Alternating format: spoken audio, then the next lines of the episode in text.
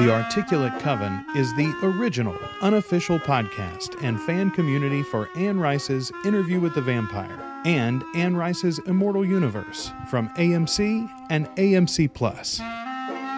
Welcome to the Articulate Coven. We're your hosts. I'm Joel. I'm Ashley. And we are the Articulate Coven. Uh, we are the unofficial podcast and fan community for the Immortal Universe from AMC and Anne Rice. Anne Rice's novels, Interview with the Vampire and the Mayfair Witches uh, series, have now been adapted into television series on AMC, and we've been covering them all, folks. Uh, the books as well. oh we boy, cover have they been too. adapted. Oh yeah, they- that's that's a word for it, isn't it? We're going to talk all about They've it tonight. Specifically, we're going to talk about the final. we're going to talk about the final episode of season one. This is episode eight. What rough beast uh, from the Mayfair Witches, uh, AMC's second adaptation in the Anne Rice universe. Um, for, first of all, before we get into spoilers and everything, Ashley, what were your overall thoughts for this one? Uh, we people have heard us probably talk about the season as a whole. How did this one land for you?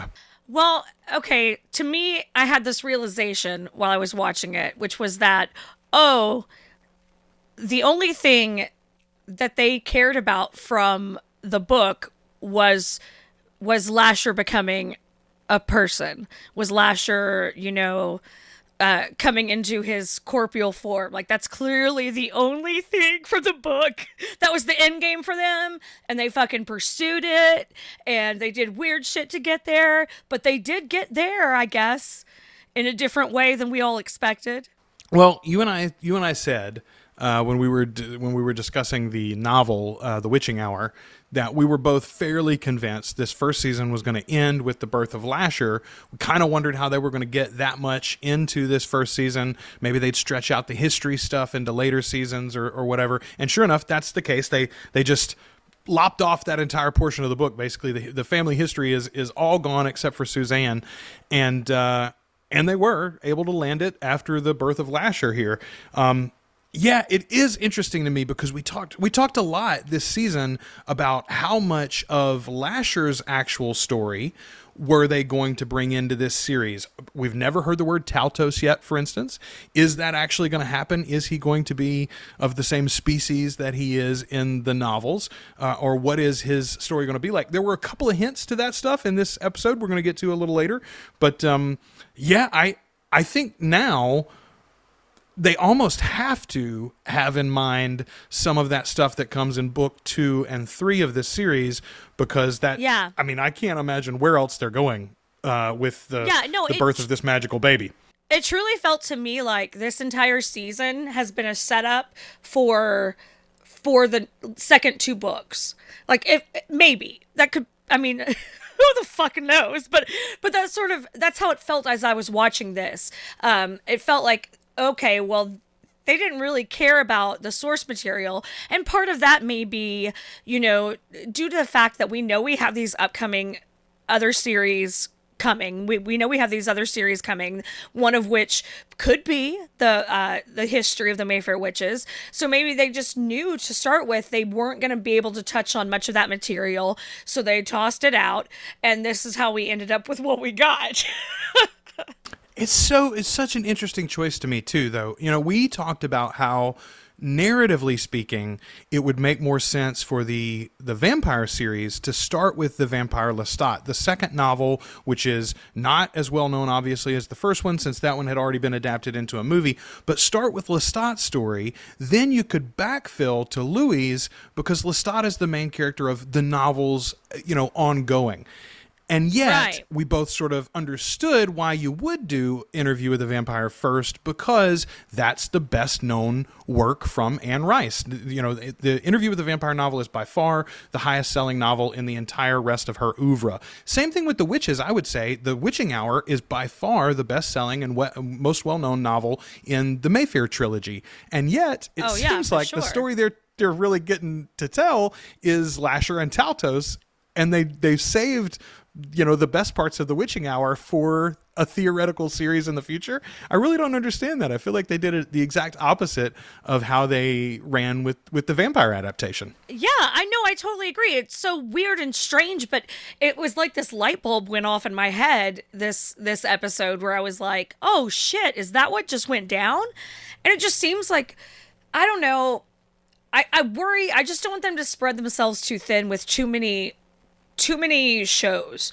Like, uh, uh, it makes me nervous that that it's gonna get it's gonna get messy. It's gonna get uh, uh, lazy or or feel unfinished or feel half done. I don't know because this whole first season of the show has been such a weird trip and and and so disjointed and strange and and and kind of stuttering steps forward and back and it's just it seems like such a waste of of 8 hours of storytelling you get to do when you also haven't made these characters impactful or interesting to us hardly at all you know a million percent agree with you there, and and I don't. Yeah, I just I, I don't understand it. It seems very strange to have made this choice.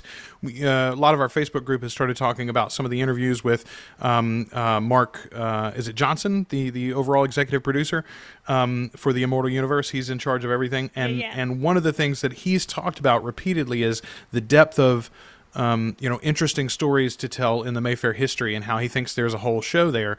I agree with him. Why not do that one first, though? like, why not? You've got a period like- piece. You've got a period piece with an interv- interview. Why not marry it with another period piece while you put your pieces into place for a modern day story? I had even Right. sort of forgotten, uh, Ashley, and, and some of our, our listeners brought it up in the Facebook group and in the Discord community, which, by the way, there are links in our show notes. If you're on Facebook, check out our Facebook group and join us. If you're in, if you're not a Facebook user, the Discord community is there as well. Either one, they're great. The Facebook group just rolled over 500 mem- members, by the way, Ashley. Yay! Look at that. yes But anyway, come join us for this conversation. But several people have brought up the fact that, um, you know, the well, now I've lost my train of thought. What were we even talking about? We were talking about Johnson telling this story about the the the period piece. Yeah. yeah. You you had interview as a period piece. Why not marry that with a period Mayfair story? You know, Julian as the Right. Cortland character, sort of behind the scenes, manipulating things. A young Mary Beth as your protagonist instead of Deirdre or Rowan, and then when you get to the modern day, you can marry your storylines more directly because you've laid all the foundation there. You know, the two shows and showrunner groups will know what the other one is doing a little bit more. We've got this whole plot line in Interview with the Vampire where they're talking about the pandemic.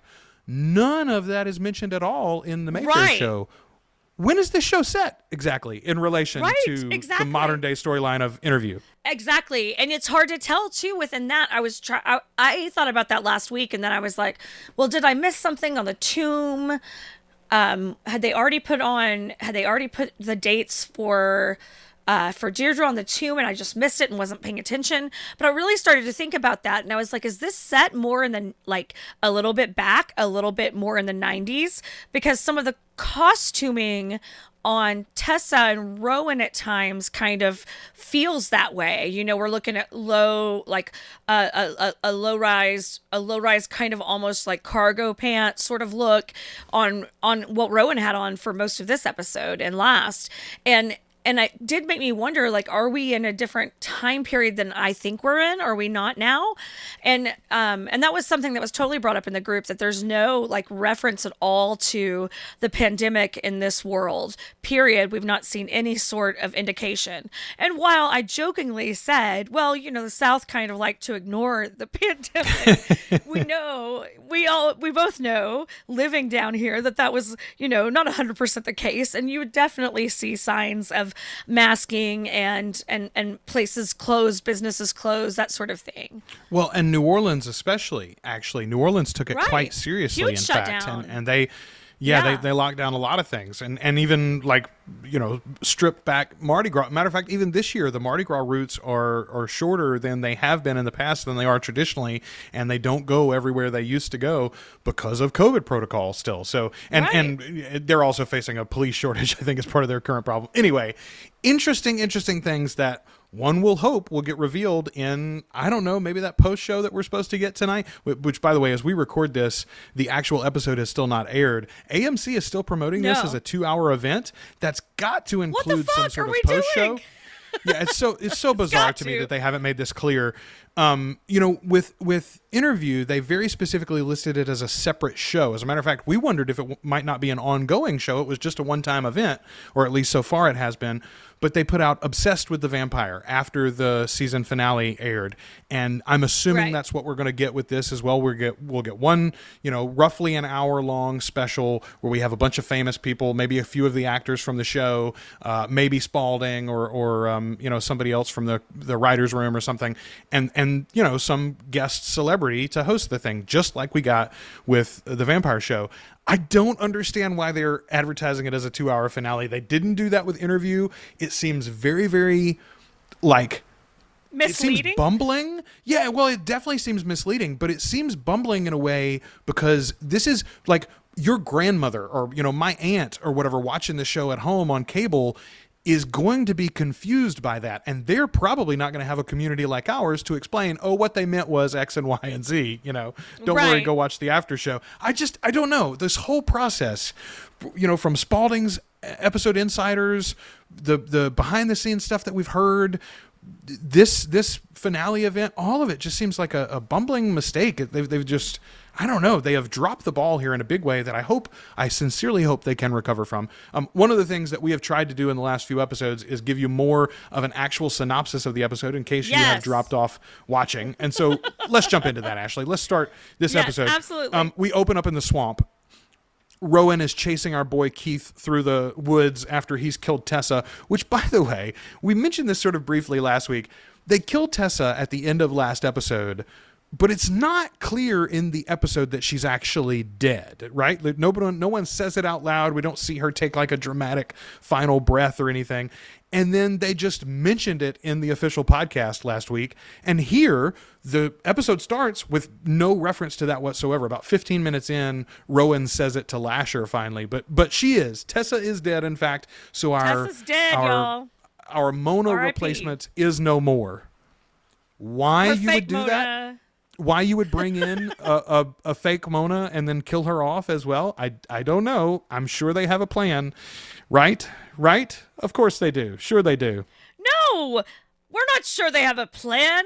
We're sure they've got a, a, a loose map, maybe. I don't know. Hell. So so us. Lasher Lasher begs Rowan to stop that she's bleeding out and and she finally lets her magic demon boy go and kill the witch hunter. But but that kind of blew my mind Ashley. Like at the end of last episode she calls down the power of Lasher, you know, she says the magic words and and screams in vengeance and and that's what Spalding told us. Oh, she's she's calling Lasher in vengeance. And then she just lets him stand there and she runs out into the woods to kill the guy with her bare hands like what is the like why does she even need to be in the woods at all? Why would she have ever left the warehouse? Right, just send the fucking demon after the guy you want to kill. That seems pretty straightforward to me. Mm, she finally does. So lasher runs off. They do the eyeball thing where she can see through his eyes uh, which we saw deirdre do earlier in the season. And um, and so then lasher burns down the little hut that keith is hiding in which again not a power that Lasher has in the books, but okie dokie. He c- he's a fire Sure, demon. sure. We get it. Okay, cool, Sure. cool, cool. You can Then throw we those get our, uh, fireballs like Mario. after a satisfied villain smile. Right? It's just Shara, you can. um, yeah, we get a we get a great villain smile from both Rowan and Lasher there, and then we hit the credits. Um, Albrecht and Sip are up next. Albrecht, uh, the the leader of the Talamasca in New Orleans, we assume here. Um, turns out he's a character from the Heroes universe, and he can erase memories, Men in Black style. So that's cool. Oh yeah, that was wild. Yeah, and we learned that he's been the one that's been erasing. sh- That was the one that did the erasing in the in the hotel uh, elevator, and obviously he has erased memories from from Sip before. He feels like after having this experience with him. You know, we talked about this in the first episode, whether this the or, or yeah, the first episode, whether this murder mystery was going to be like something that hung over the whole season, and they didn't really do that, and yet here they bring it back like it's a big revelation that he was involved in it. I I- again, it's just all Right. sort of bumbling. Um, he's about to wipe Sip's mind though, and Sip tells him that Lasher is his baby. But my question to you, That's Ashley, my is baby. why why would this matter to anyone? So like how could Sip do a better job at protecting the baby or getting the baby away from Rowan or whatever? Like, what use is Sip in this moment to Albrecht and the Talamasca? Why does he go, oh, yes, I'll let you go alone and do, I mean, not alone, he sends the guard with him, but like, why is Albrecht into what Sip's offering here at all? Yeah, it doesn't make any damn sense. It doesn't make any sense at all that he's just like, oh, like, and also it's like it's a revelation that that Sip's, that Sip knocked Rowan up like like oh that's your baby? Oh like that makes a fucking difference somehow? Because it doesn't matter. Like they've not made they've not made sip matter enough for the fact that this is his baby to matter at all. So in, in the book this does matter. The parentage of, of Lasher Right. does matter quite a lot. It's the whole reason why the Mayfairs were chosen, right? The reason why Lasher finds Suzanne so interesting. And I don't think he even knows it in the novel at first because he doesn't, he as an entity doesn't exist in a consolidated enough state to really understand. But the reason why he's drawn to Suzanne is her genetics. She has a double chromosome, and so do her descendants. This is the reason why the Mayfair family is so straight. It is incestuous from the top to the bottom, and the reason is because they are trying to strengthen these genetic characteristics that Lasher believes will allow him to come through. This isn't a prophecy, this isn't a ritual, it's science. Yeah. This this is the thing that occurred to me finally in this episode. The, the fundamental difference between what I want out of the Mayfairs and what this show offers. The Mayfair series and the novels is really more science fiction and like a family crime drama with sci-fi elements than it is fantasy. This show is about witch hunters and ritual the novels are about family and familiars, right? Like the familiar spirit is not. There are no rituals for the Mayfairs to bring Lasher to them or to bind them to him there or, or anything. It's he's bound by love. He loves what the Mayfairs have to offer him. They can understand him and interact with him in a way that no one else can. He sees a future through them back into the flesh, and it's because of their genetics. So yes, it does matter that Cyprian's the father. At least it would if anybody had ever given us any of that part of the story. But here Right. it's just like, oh, okay, yeah, baby daddy, go get the baby. But like again, the Talamasca wouldn't need him. Right, and it specifically does matter in the book because Michael has ties to the Mayfair family genetically as well. Yeah, he's Julian's even- great grandson. So it's just like it's like uh, this. It's uh such fuckery that they left all this out and behind because it just doesn't matter. Sip doesn't matter, and that's been the whole fucking bungle of this replacement character for Aaron and Michael because those characters did fucking matter, and Sip just doesn't matter. It's a real shame too because the actor is doing his level best. It's uh, it's clear Oh, that that is a talented actor and he's doing some good work from time to time, but the motivations that are on the script are either non-existent or or gibberish. So like he's just left to flounder there. Um, Right. Meanwhile, we cut back to Rowan. Rowan is good and truly bleeding out at this point, uh, and we get actually a really cool. And see, here's an example of like there are moments of real really solid uh, artistic work in this show. And here's a great example. Rowan's laying there on the floor, and we get a little circle of life flash. She sees all the things around her in the forest that are happening. There's a, a slug, you know, uh, dissecting a, a, the log. There's a, um insect eating another insect. There's, you know, all of these little things happening around Yeah. her. And I thought that was kind of cool. What are what are the creators trying to say there? Mm, that's vague, and it's sort of left up to us to figure it out because they don't nail any of these things. They show us some beautiful scenery from time to time. They give us a moment that could be poignant, and then they don't really land at home. Um, this does follow, though, my favorite moment from the episode, I would say, which is um, Rowan gets pulled into the memory hole with Lasher now, and she's crawling around in what I call the root cellar. I don't know what this is supposed to be. Yeah, no, Some strange tunnel. this is not from the books in any way that I'm She's familiar in with. Please upside correct me. down. I don't know. Yeah. I, I don't I don't know what is going on here, but there's carving, there's writing, some sort of runic language on the Yes. walls of this tunnel, and and Rowan asks about it. Lasher calls it out as his language. Okay, I mentioned earlier that we get a little hint that maybe they're going to do the Taltos thing. I feel like this is about as close as we get to it. His language, some other language than you know human, or at least some ancient language. I I don't know. I said in the book episode, the Taltos are Anne's take on the Fae or fairies or or elves. You know, they are a magical pre-human history people um, Right. that are based in the British Isles, even right. So like. I'm hoping that they stick with that. There's some really cool stuff there, and I don't think we have anything quite like the Taltos in other modern fantasy storytelling, and and so I'm I'm hoping that they land that. I was I was hanging on all of this, thinking, okay, well maybe they're going somewhere. And again, if if we buy into what you said earlier, which is like they really seem to like the the Taltos story, the Lasher story, better than the Mayfair story. Well, maybe that's what they're doing here. Okay, I'll take it where I can get it. Let's let's go with more of that. We don't get any explanation of it or anything. It doesn't get developed here, but at least there's a little hint to it. Yay for small victories, I'll Right. say. Exactly, exactly. We'll take what we can get when we can get it. But I, I this was like the first this episode was the first time that I had sort of any kind of inkling of direction. And it's weird that it was the last episode and and it's weird the way it felt because it did feel 100% to me like oh well they just discarded this whole book for the last like 50 pages but also they're gonna tell a story that's not at all in those last 50 pages but kind of. Yeah, yeah. this whole thing with oh i'm jumping ahead. Uh, don't let me jump ahead okay. I well it, it, now the show remembers suddenly that uh, Sip has a sister, which is convenient. I would say. Um, I mean, she hadn't been in. I had forgotten honestly that she was in this show. She hadn't been in it for a couple of episodes. we've of not episodes. seen her in a minute yeah, she hasn't. She hasn't mattered. All of a sudden, she's in the apartment looking around for some uh, information on where Sip might be. Uh, and what I didn't realize at first, but but sure enough, she's had the baby. That's what she's so distraught Yes. by. She gave birth to her surrogacy pregnancy, and Sip wasn't around for it. But Ashley, like, why why have that whole storyline? Like, why bring her in Right. at all?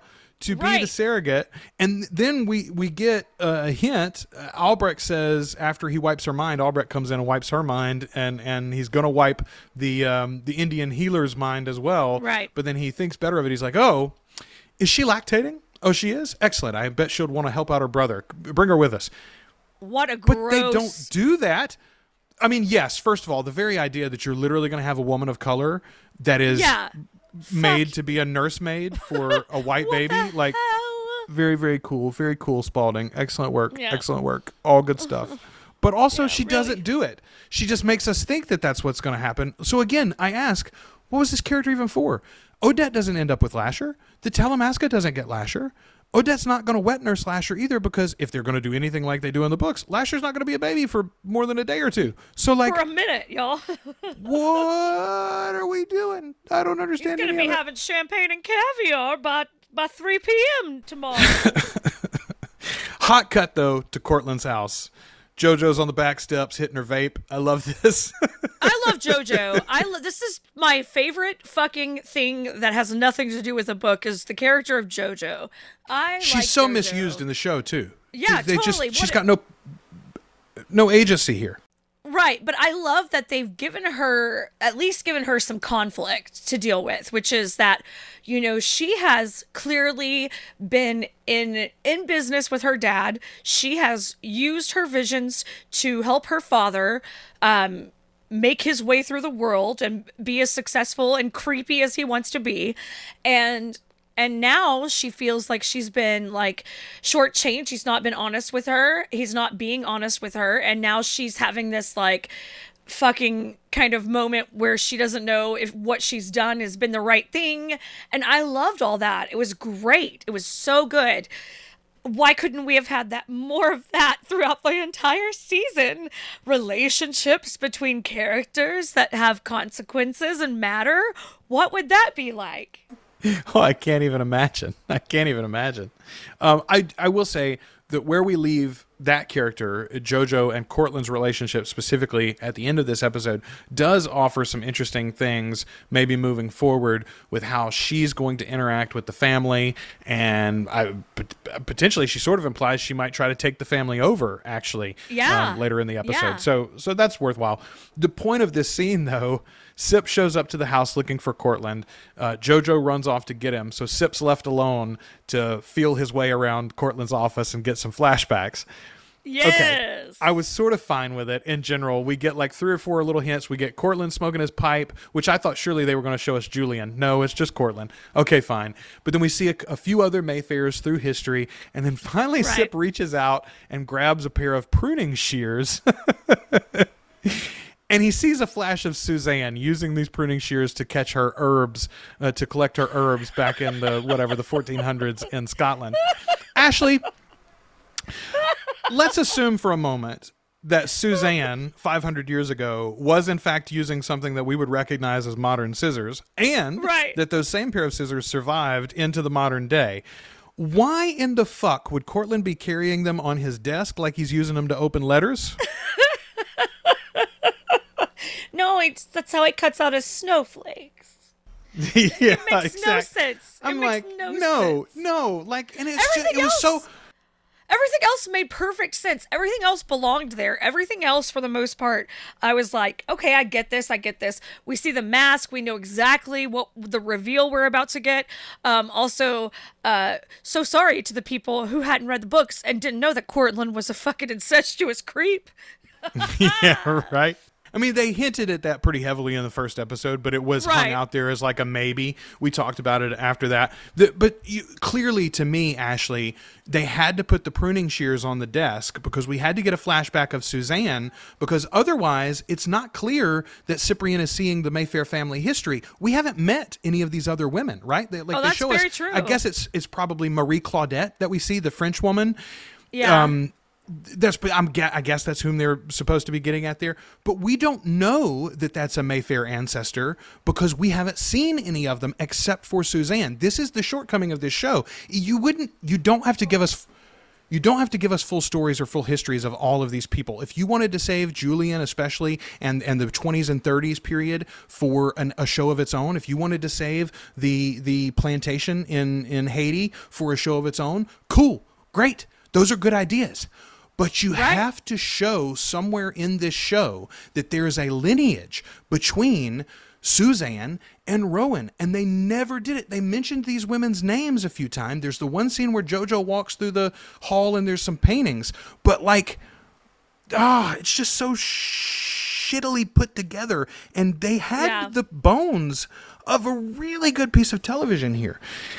It's frustrating. It's frustrating. All right, so Suzanne has left. um, uh, Suzanne has left runes all over her cabin. We're back with Lasher and Rowan here in the memory hole, and Lasher brings her to Suzanne's cabin. Here's my question for you, Ashley. If you were trying to hide from witch hunters, would you carve a secret uh, language all over your cabin into the um, uh, railings and posts?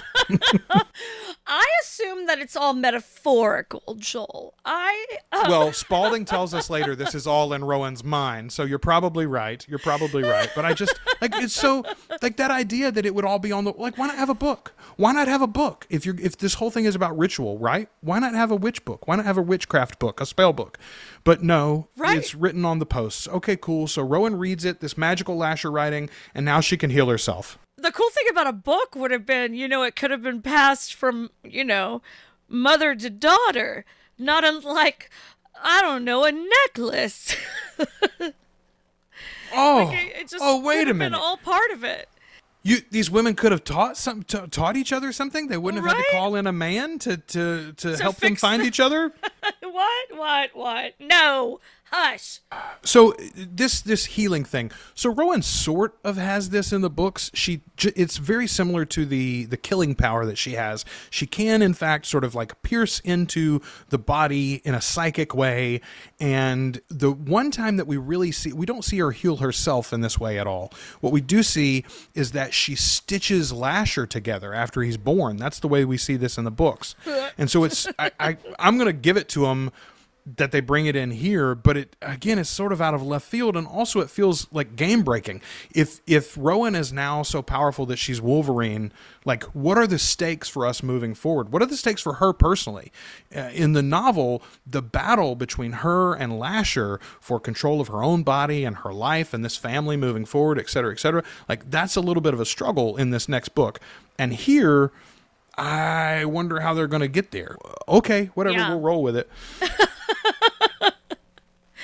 Yeah, it's uh, you know it it does it, it she's what's the danger if she's if she can heal herself completely in that way? You know like how is she ever in peril? How is there ever high stakes?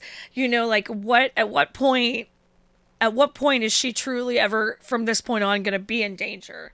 Well, and also they they they keep the incest plot line right. We have the reveal right after this uh, for JoJo and Cip that Cortland is is Deirdre's uh, or excuse me, Cortland is Rowan's father, and yet that doesn't mean anything in the TV series to us. Like the re- there's a reason Cortland raped Deirdre to have a baby in the books. It, I mean, it, yes, also he's creepy, but he wasn't just doing it for funsies. He was bringing about Lasher, and they say that, but they don't tell us why Lasher couldn't have been someone else's. Like, why could Rowan not have been the child of anybody? Well, the reason is because we need all of those genetics, but they never say that in the show. Why not just like Right. literally a line or two? I think everybody always makes fun of Star Wars, the Rise of the Skywalker, because you know there's the terrible line from Oscar, uh, what's his face, where he's like Oscar Isaac says somehow Palpatine returned. That's terrible writing, but at least it is a reference to the thing that happened. Like at least we know what fucking happened That's At what least I'm we saying. know. At least, yeah. I mean, it it might be real on the nose, but also you guys have fucking spent a whole season telling me shit instead of showing me shit. So at the very least, you could clue me in. And now I'm kind of annoyed because I realize how much grace I've given the whole thing because I know these details because I've read the book. But for people that haven't read the book, I wonder how many people are just like, I have no fucking clue what's happening, and now there's incest. Yeah, right. Um, so uh, now that Rowan is all healed up, though, of course, Ashley, she is uh, horny as well. We're ready to fuck. Makes perfect We're ready sense. to fuck. Um, So she jumps Lasher's I'm bones horny. there. Let's do this. I don't. And here's another. Our our group has absolutely talked about this. There's just nowhere near the chemistry here that there was in Interview with a Vampire. Um, you know, No. there's there's only really there's only really one sex scene in Interview of any like detail anyway. There's a couple of like loving moments, but there's really only the one outright sex scene between our boys in the opening episode. And yet the glancing looks and the smoldering like sideways glances Yes! All have sex appeal there. And here Lasher and Rowan are on each other uh, like I mean, there's a you know borderline even nudity in this uh, episode, and it's just not, it's just nothing. It's just dry. And Spalding does her best in the episode Insider to be like this magnetic sex scene, and I'm like, what are you watching, lady? I'm like, God, I Bet her, I bet her Pornhub choices are real bland. So, um, so Jojo does get the family secret from Rowan's uh, parentage uh, from Cip there when we cut back to the two of them, and and Jojo then blows up appropriately. Doesn't believe it at first, denial, et cetera, et cetera. But then when she finally realizes, oh my God, my my father is a monster, and and it's not like she doesn't know. She knows her daddy is dirty. She's looked the other way, as you said earlier about the show. She's given him grace, right? Well, Right, on the right. whole whole. He's working hard for the family. Sometimes a great man has to do terrible things, et cetera, et cetera. But now she knows the depths of it, and she's turned her she's turned a page. She's like, no, fuck him, fuck this. Let's do something about it. There's a great line here. Uh, let me pull it up because I want to say it just right. Okay. Uh, it's well, it's actually a little bit later. Uh, Dolly Dolly Jean comes in at the bottom of the stairs as they're on their way out. Rowan, uh, excuse me, Jojo and uh, Cip are on their way out of the house, and um, Dolly Jean and Jojo are speaking, and Jojo says. Uh, we can't let this be the story of our family. And personally, I'm going to believe that this was that actress improving from her own love of this book. Okay. Jesus Christ, this can't be it. So we get to see our creepy Mayfair doll again. This is very much something from the novels. We talked about this earlier in the season, um, but it's it's not quite the magical talisman that it is here. So that's what Cip was after. He's there. He's going to touch the doll and go back in time and hear the prophecy for himself. So we get a flash to a French Mayfair witch out in a field calling on her mothers. And again, I'm I'm guessing this is Marie Claudette. But boy, that accent is a mess. You cast this woman for one 30 second scene, you couldn't find a French speaking actress in all of Louisiana? Like, come on, Yeah, guys. no, I guarantee you there is one or two. I promise you. I promise. Yeah, no. It, yeah, Um, it is. We finally get the things we kind of want, and then they're just like messy and shoddy. I mean, look, if we if you were going to have really bad accented uh, American English for all of the the past Mayfairs, I'm glad you didn't do it. Let's be let's be honest. Um, Dolly Jean says Lasher's ripening is counted in hours, not months, and so this is also true from the books. Except Ashley, Rowan and Cip had sex days ago. At this point, at the very least, maybe weeks ago, right? Right. Like she they they have sex in the house. Rowan kills Carlotta, and in the next episode, that is some significant time in the past because we don't see a funeral, we don't hear any investigation. Like Tessa mentions it in passing that Carlotta was dead. That's it. So again, Well, what? why I even bring think- that up? I kind of think what happens is that once she fucks Lasher in the in the upside down, that's what kicks off the rapid growth. So and Like that's, that's, what kind of and how I took it. Which is That is the way it absolutely-. Yes. Yes, no, a million percent. That's what Spalding says at the end of the episode. That that there was she was already pregnant and we know this, but something happens when she's with Lasher. And I'm like, then fucking tell us what? Tell us what? Why don't you have Lasher say? Oh, I've incarnated now. I'm gonna know, fuck I you don't and know. this and your baby's gonna grow. what? It's just cause it's cause there's no good way to say that, Joel. There's no good way to say that. yeah, okay, so you're you're right. My my time dilation there is is based on them having actual sex when clearly it's the magical sex with Lasher that, the that causes sex, the Joel. the ripening of this baby. Ugh. Ugh, indeed. Ugh, indeed. So she wakes up after the sex with Lasher, and she gets to go on a little Mayfair memory uh, jaunt, which is a lot of fun. Um, and again, I'm like, this would have been more impactful, right? But it would have been more impactful if we had spent even one episode with those other women. Right? Like, let us see Antha. Let us see Marie Claudette. Let us see Yeah. any of these powerful women You're throughout history. But no, names. no, we haven't done that. You're just saying names that literally, if you haven't read the books, you don't know who any of those fucking people are. You're just saying fucking names. Uh, so she finally gets to Deirdre in her memory montage and realizes that Lasher is Oh, the and baby. can we also? I'm so sorry. How dumb is No. she? Number one, that she hasn't figured this out yet. Number two, she's like, the witching hour? What does that mean? You dumb twat. Are you kidding me with this? He said something about the hour. He said something about the hour. Ugh. it made me so angry. So just just in time for Rowan to have this realization, we get uh, Cortland has arrived with her body at the mausoleum. He lays her out on the the slab, and then he slinks off into the corner like a creepy voyeur to watch her give birth. It is so, So fucking yuck. weird. I mean, Harry yuck. Hamlin has been nasty this entire show, but he's very disgusting in these little scenes when you see him from the corner. It's so bad. He's a Um, creep. Such a creep. So, so uh, uh, Suzanne shows up uh, to get her storyline's conclusion for this se- season, which is being a midwife for Lasher's birth. Like again, okay, so you Yeah. compacted all of the Mayfair women into Suzanne. In the books, Suzanne is referred to as the dumb one, like by Lasher and the rest of the family. Honestly, like she was, she was barely a witch. She, yeah, she was barely a midwife. She didn't know what she was doing, call, calling Lasher down. It was just sort of accident. It's Deborah that begins to learn and understand what Lasher is and what her own power is. And it's Deborah really that is the founder of the family. I mean, she's the first one to use the name Mayfair, I believe, even. So, like, all of this is just like, okay, whatever. But fine, let's let's compact it all into Suzanne. Let's make her more important.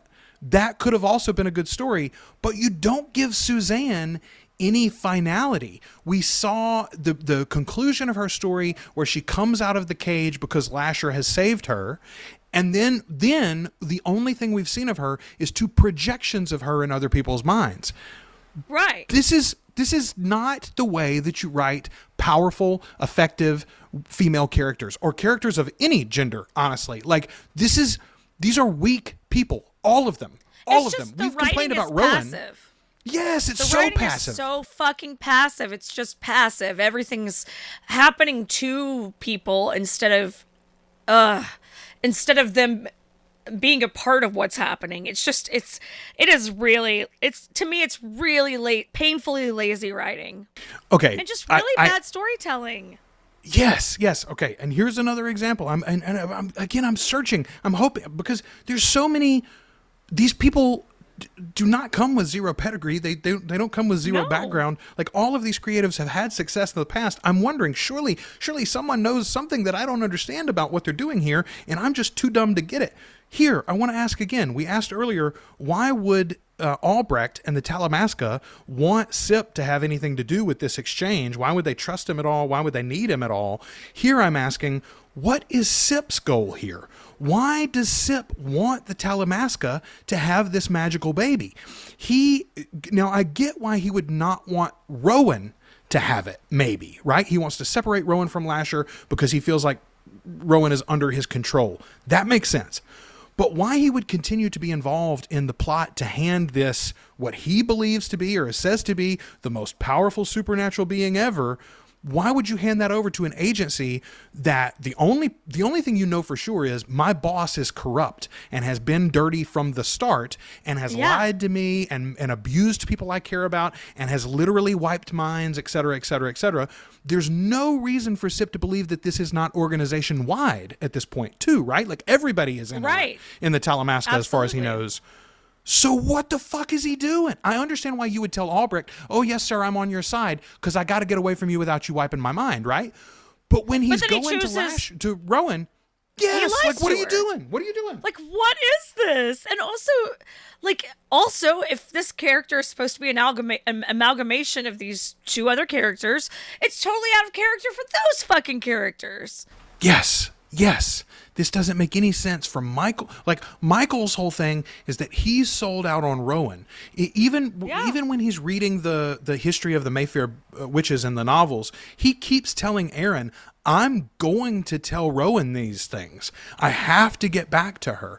Rowan yeah, is his like priority that's the whole always." thing is yes his his whole thing is i i i'm gonna learn about this i'm gonna but i'm gonna share it with her there's nothing i'm gonna keep secret from her and yet and and we just don't go. we, don't get any of that. We don't we we've got this character and this is again another example of like w- uh, there were there are arguments to be made for combining those two characters. There are arguments to be made for race changing one of those characters so that we get another person of color in the main cast. All of that makes For sense. sure. But none of it was done well and none of it was used to good effect. It was wasted. It was a wasted opportunity there and it pisses me off.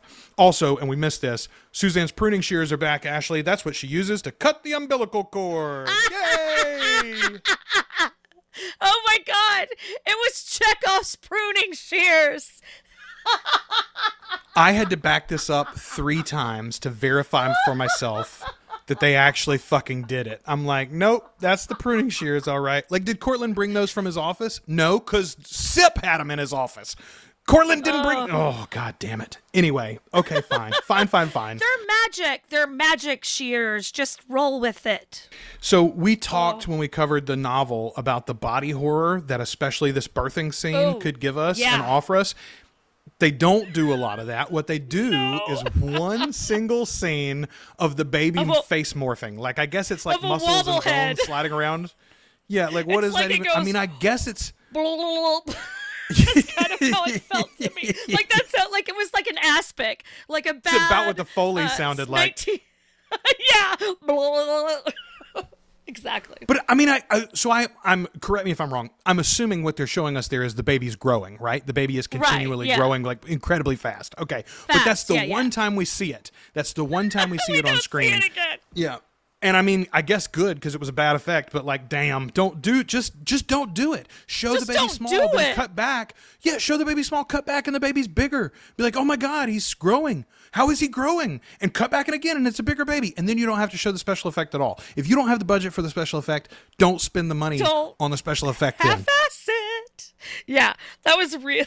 That was really silly. It was just silly. That's all. So, but so- we see him, we see him do this flex thing, this this like face change thing, and Rowan freaks the fuck out, almost drops the baby, throws it at Suzanne, and she runs away. but then immediately, that baby. immediately though, she's down the hallway. The baby crawls after her. Cortland comes out of hiding to pick up the baby, and Rowan suddenly desperately needs that baby. Can't have anybody else touch it. What is the change there? Spalding in the after show goes, Oh, she sees someone's going to take this power, and it might as well be her. She can't resist it. But again, none of that is in the fucking show, Spalding. If No, that's the way that this character, if this character is is power hungry, if that's what this Rowan is, which by the way, that's not exactly her deal in the books, but okay, that's the motivation you want to build, then show it. Don't tell me about it afterwards. Put it in your fucking characters. Yeah, yeah, It- it- and it would be. It, it, it- mhm, yeah, no, that was yeah. No, now we all have. We've got three different people that want this baby, and I don't really think any of them want this baby. I know, right? So, so this scene, by the way, they tell us that Lasher has cured Cortland. He's no longer got ALS, apparently there. But then immediately Rowan freezes him into a statue. What the So- fuck was that? What in the fucking what in the Medusa shit happened there? Well, Ashley, you see, Lasher controls all of the elements, and of course, marble is one of the elements. So, Well, and yes, and now Rowan has all of Lasher's powers, which include I, marbling. it's just like none of this makes dad. sense. Yeah, yeah. Everybody can Medusa. Don't you know that? All the Taltos can Medusa. Um, so, so you mentioned it earlier here. The they leave, they go outside, and Cip is suddenly there, and Cip lies to Rowan about the Talamasca guard, and it's just again, it's like why? Like this is the moment, and and uh, again, Spalding talks about it in the after show. She says, "I want to go down here because she what the way she worded it was so strange." She says, um, if the story has worked right, Cip should feel completely deranged at this point. By the end of this, he's behaving like Carlotta. What? No, he's not. In No, what way? he's First of all, Carlotta says I should have killed you when you were a baby. That's how Carlotta Right? acted in this show, right? Is that is She- that she- the vibe we're supposed to get that he's that he wants Lasher to kill him? Because that's not the vibe I was getting. No. No, and he doesn't. He doesn't seemingly want to kill Lasher either. Like he's not like we've got to smash that baby's head in real quick. He doesn't No. imply that. He's not grasping at the. For instance, like earlier in the series when when he takes the emerald away and and Rowan grabs at it, it's mine. Give it back to me. He doesn't do that with the baby here he, he is acting strangely in that we don't understand what his motivations are currently. But he's not Right. acting deranged. He's not acting unhinged. He's acting like Rowan's in a dangerous situation and he wants to talk her down from it. But but again, like this is Spalding fundamentally misunderstanding her own writing. Like Right. I don't. I hope what the way audience is- the reason this show ends up like it is. It's This is the reason why this show is a mess. It's because they don't know what they're doing. Well, and, and you shouldn't have to say, I really hope that by this point the audience thinks, or I really hope the audience feels, no, the audience is. The audience does at this point because that's what you did if you did your fucking job. But you didn't do your job, and that's why you have to do these sad ass little after show apologies every week. just think about what Rollins said. And by the way, Rolin Jones is not perfect. He's no paragon. We talked specifically about his own stumblings in the episode that involved uh, uh, uh, sexual assault and how Right. he used that trope of like, oh, Claudia's stronger now because she's gone through this. That's some bullshit too. But Rolin even said in his own episode Insider, he said, you put the story out there and then they're going to do with it what they will. That's what happens when you're a writer. You don't get to say, well, I'm hoping the audience is feeling. If you've done your job, they will be. You're not gonna pass me a note right before I sit down and watch the show. Uh, did you like it? Please, please, please pick yes or no. It's Uh, Ashley, I could not even really watch the final, the very final scene because all I kept thinking about was that the baby was going to hurt his poor little gums on that fucking necklace. Oh my god. What were they doing? He was all up in that necklace. That is very true. He was all up in that necklace. Poor little, poor little fella. I mean, I, I guess they leave it in there because it's like, oh, this is Lasher and he's drawn to the emerald, you know. But like, First of all, that's a it's a really fucking hard like metal. what are you doing? That baby's gonna hurt his mouth. It's a soft palate, man. Like, That's don't do that. bad. He's pretty fresh still, even though he's not as fresh as he was five Um, minutes ago. So I'm, I mentioned it earlier. We get so let's go ahead and get to the episode insider because I do think there's some more interesting stuff in there. Spalding is just in fine form in this one. She really is. She talks about Lasher's control of the elements. But where did this come from? I'm not wrong, right? This isn't in this isn't in the books. He's not. He can make the wind blow. Like well, and he that's makes it. like when a witch dies, there's a storm. But that's literally the peak of his powers. That's all. That's everything that he can do. That's is why he needs manifest the a little fucking local witches. storm. That's yeah, why he needs exactly, man. But okay, okay. Let's say that this is what you wanted to do. You want to amplify this and give him the the power over the elements. But like where did this come like bring it show it in the show at some point? Why don't, for instance, when Deirdre dies, why not give us a real fucking storm instead of like one swinging tree by the window, you know? Right. Like that actually I- seems more like an attack on on uh uh on Cortland. Harry, on Cortland than than a mourning for Deirdre. He's mad because Cortland was involved in the murder. Yeah. Yeah, yeah, it's like he's retaliating. So uh, uh, Spalding also said twice. She said this twice in the like three minute long episode Insider. Now we should understand that this is happening inside her mind, talking about Rowan and the scenes with Lasher specifically. But like, friend, if you have to say it twice in a three minute thing about your episode, I don't think you were very clear that this was all in her mind. This is messy No. writing. This is what editors are for.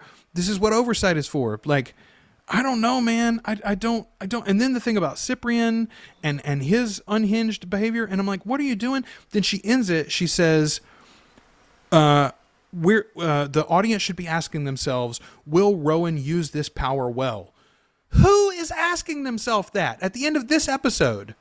I'm like, way that nothing's Rowan good's acts- about to happen, kids. Yeah. Nothing good's about to happen. First of all, when in this entire season, we've watched Rowan for eight episodes now, when has she ever used any of her power well? Maybe Yeah. you can make an argument for throwing Carlotta off the balcony. I mean, I did support that move 100%. And I also like I mean, if you can if you could kill your piece of shit boss with your mind, Okay. All right. Let's give him the, that with the guy that peed in front of her. Okay. Fair enough. You're right. Okay. So twice, two deaths, twice in eight episodes, she used her power well. But my point is, there's not a great track record there. All right. Dude, No. one does not have good, uh, good judgment, and Lasher is not a good guy. Like that's clear in the show. And for Spalding to feel like we're left on a hanging point where we're like, "Oh, what's going to happen? How is it?" No, bad things are going to happen, friend. That's not, like the Antichrist has come. Effectively, is the way that you're playing in this in the show. He's he's That's- Damien, right? The oh, crows follow him. I mean, literally the fucking poetry you used in the title of the show. You know, like, come on now. That's like, yeah, no, nothing good's about to happen, and you never set it up that way. You never set up any of these characters having good judgment when it comes to Lasher or when it comes to using these powers. It, it literally, it's like they're all bumbling messes. Uh, so one note, I'm gonna because trust me, I have hammered this creative team quite hard. I'm gonna give them We a have. little bit of grace here because I've I had this problem myself. I've seen lots of people in the group talk about it. Uh, the witching hour. When is the witching hour? In the show, they very specifically talk about midnight as being the witching hour. I saw a lot of folks talking about God. They're so stupid. It's 3 a.m. 3 a.m.. Traditionally, yes, three three to four is the witching hour. That's what most people think of as the witching hour. The the time when the veil between life and death is at its thinnest and spirits are most available for mortals to interact with. However, uh, first of all, in Hamlet, Hamlet refers to midnight as the witching time. And there is also sort of a general idea that any time after midnight, shortly after midnight, is the witching hour. So it's it's kind of one of those specious things that sort of depends on where you're geographically from and what your mama and them used to say about it, et cetera, et cetera. So Yeah. maybe you can squint and say midnight's the witching hour. In I'm the book, it's very specifically three. In the book, it's very specifically three a.m. that she references. like she has the baby at three a.m. she calls it the witching hour. But fine, whatever. Like We'll again, none of these people read the book, and that's clear now. it is very clear. I mean, I feel like, do you think that they listened to that? There's like a three hour version Oh Jesus! They listened to the abridged the audiobook. abridged audiobook, and they were like, "That'll do, that'll do." I uh, so look, we're gonna do a wrap up episode. We're honestly we're probably gonna take about a week off, maybe maybe two. Let it sit a little bit. We'll do a wrap up episode and talk about some speculation moving forward into season two and where this show might go. And I'd like to talk a little bit about what they might do with the spinoff uh, for the Mayfair history. I I think they could right a tremendous amount of wrongs by giving us a genuine Mayfair story told at a different time period. You could you could back tie it into this and and the whole thing as an enterprise and connected universe can still continue to function. But this story is messy and if you want to win back book readers, you got to give us some genuine book stuff at some point somewhere. yeah, yeah, no, I totally agree, especially because I think that that's one of the most I mean, we've said it time and time again, that's literally one of the most vibrant, exciting parts of the of the read of the witching hour. Um I, I do have a little I do have a little more confidence after this episode though that I feel like maybe going forward into into the books 2 and 3 that we might get a little bit more a little bit more true to the story. I don't know. Maybe I'm dumb. Maybe I'm being overly hopeful. Maybe I'm just a girl standing in front of a really bad show hoping it's going to get better. Well, I'm uh, very realistically, it almost couldn't get worse. It, it would it would be hard for them to make a worse adaptation or a less satisfying overall TV sh- series. So I, I do have hopes. I said it in the Facebook group. AMC's put a lot of money into this. Not this show, this entire enterprise. The Immortal Universe is a big, big bet for them, and they're not retreating on it. We know that. There's a second season for this show. There's a second season for IWTV. There's going to be other spin-offs. Mark uh, Johnson says he wants five shows at one time in this universe. That's what he's working up towards. So, folks, we're gonna get more. I have high hopes that they will listen to some of the critiques and they will look at some of the things that they did wrong and they will progress into a better direction as they go. I really do have hopes for that. And I, I, Well, I and think that's not I think that's not all false uh, you know, uh, bluster and, and grace for them. Yeah, no, that's not just us blowing sunshine up our own asses. You know, we we we have we can have good hopes for for what's next. We absolutely can. And and the other thing is is that we it's of this world, so we're going to watch it and we're going to regardless, we're going to find some sort of enjoyment in it because we get to play and hang out in this world that we love so much. And so, you know, it's like it's like Star Wars to me. Like there's no bad Star Wars. It's just Listen, more Star they could do a Wars. Yes, exactly. They could do a spin-off about that tour guide from episode one that wanders into the hotel, and and it, it- this is it's just her life wandering around New Orleans, telling stories about ghosts I'd and watch that vampires. shit. I'd watch that shit too. I'd watch that shit too. I'm, I'm we'd absolutely in about for it. all of it. Um, We'd watch that shit and talk about it. We sure as hell Absolutely, we will. Absolutely, we will. Uh, a couple of things I want to mention from the Facebook group or otherwise. Uh, Joe Lee said in our uh, spoiler thread about this episode, edited in Microsoft Paint, this episode's special effects reach an all-time low.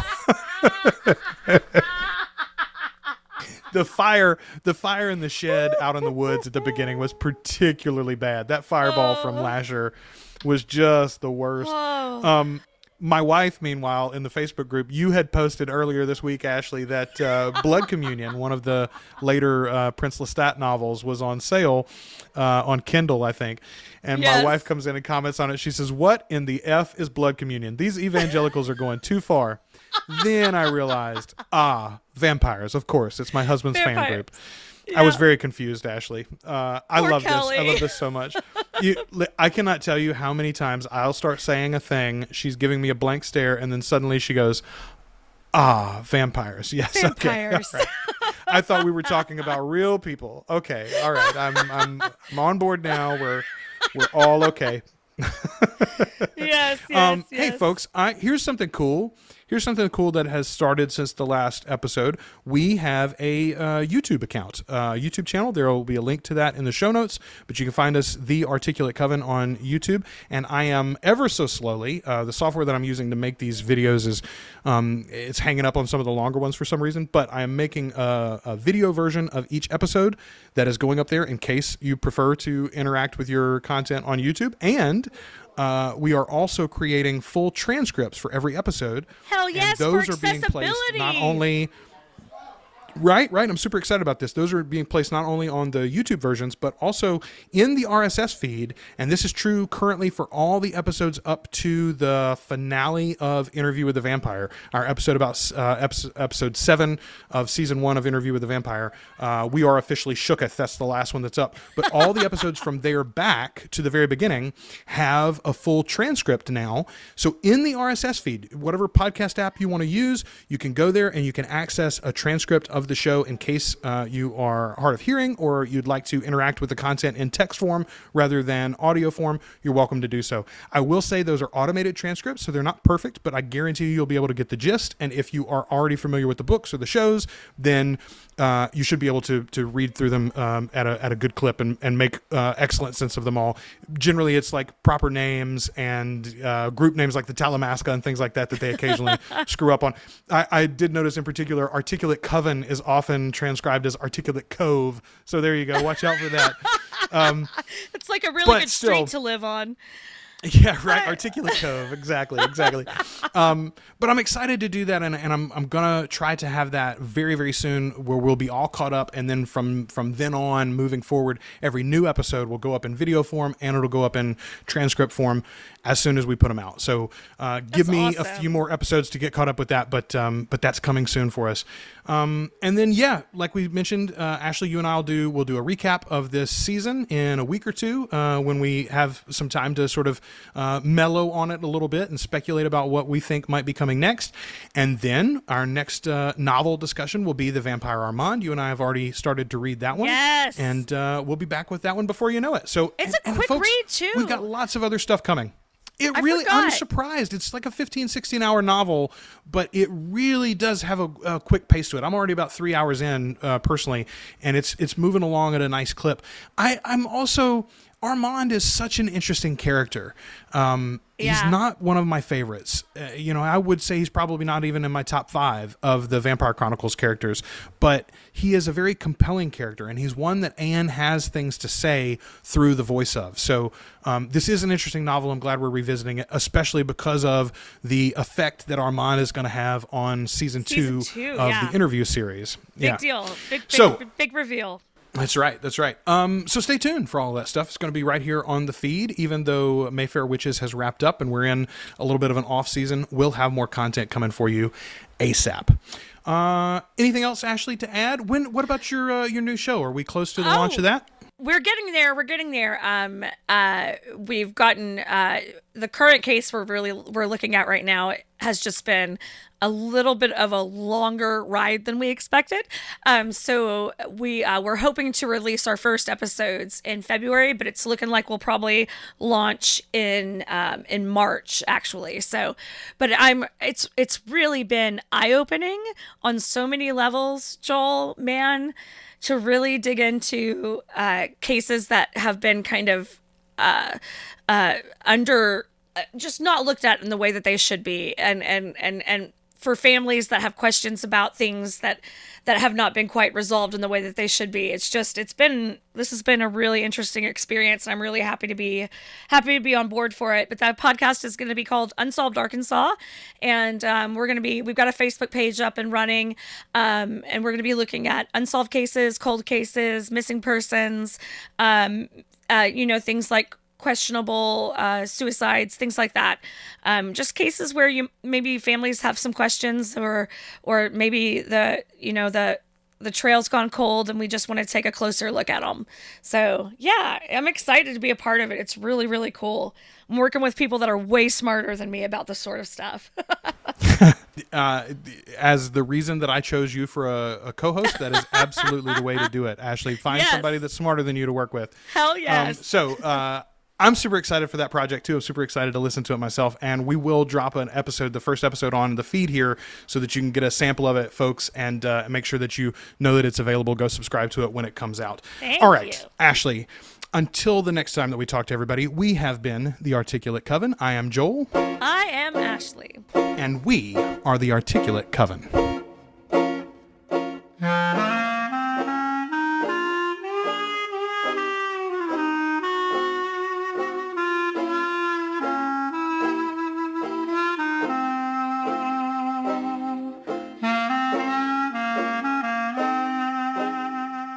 Thanks for listening to The Articulate Coven. You can join our community on Facebook by following the links in the show notes or searching for Articulate Coven on Facebook. You can subscribe to the show in Apple Podcasts, Spotify, Google Podcasts, or at articulatecoven.com. And share us with your Anne Rice loving friends.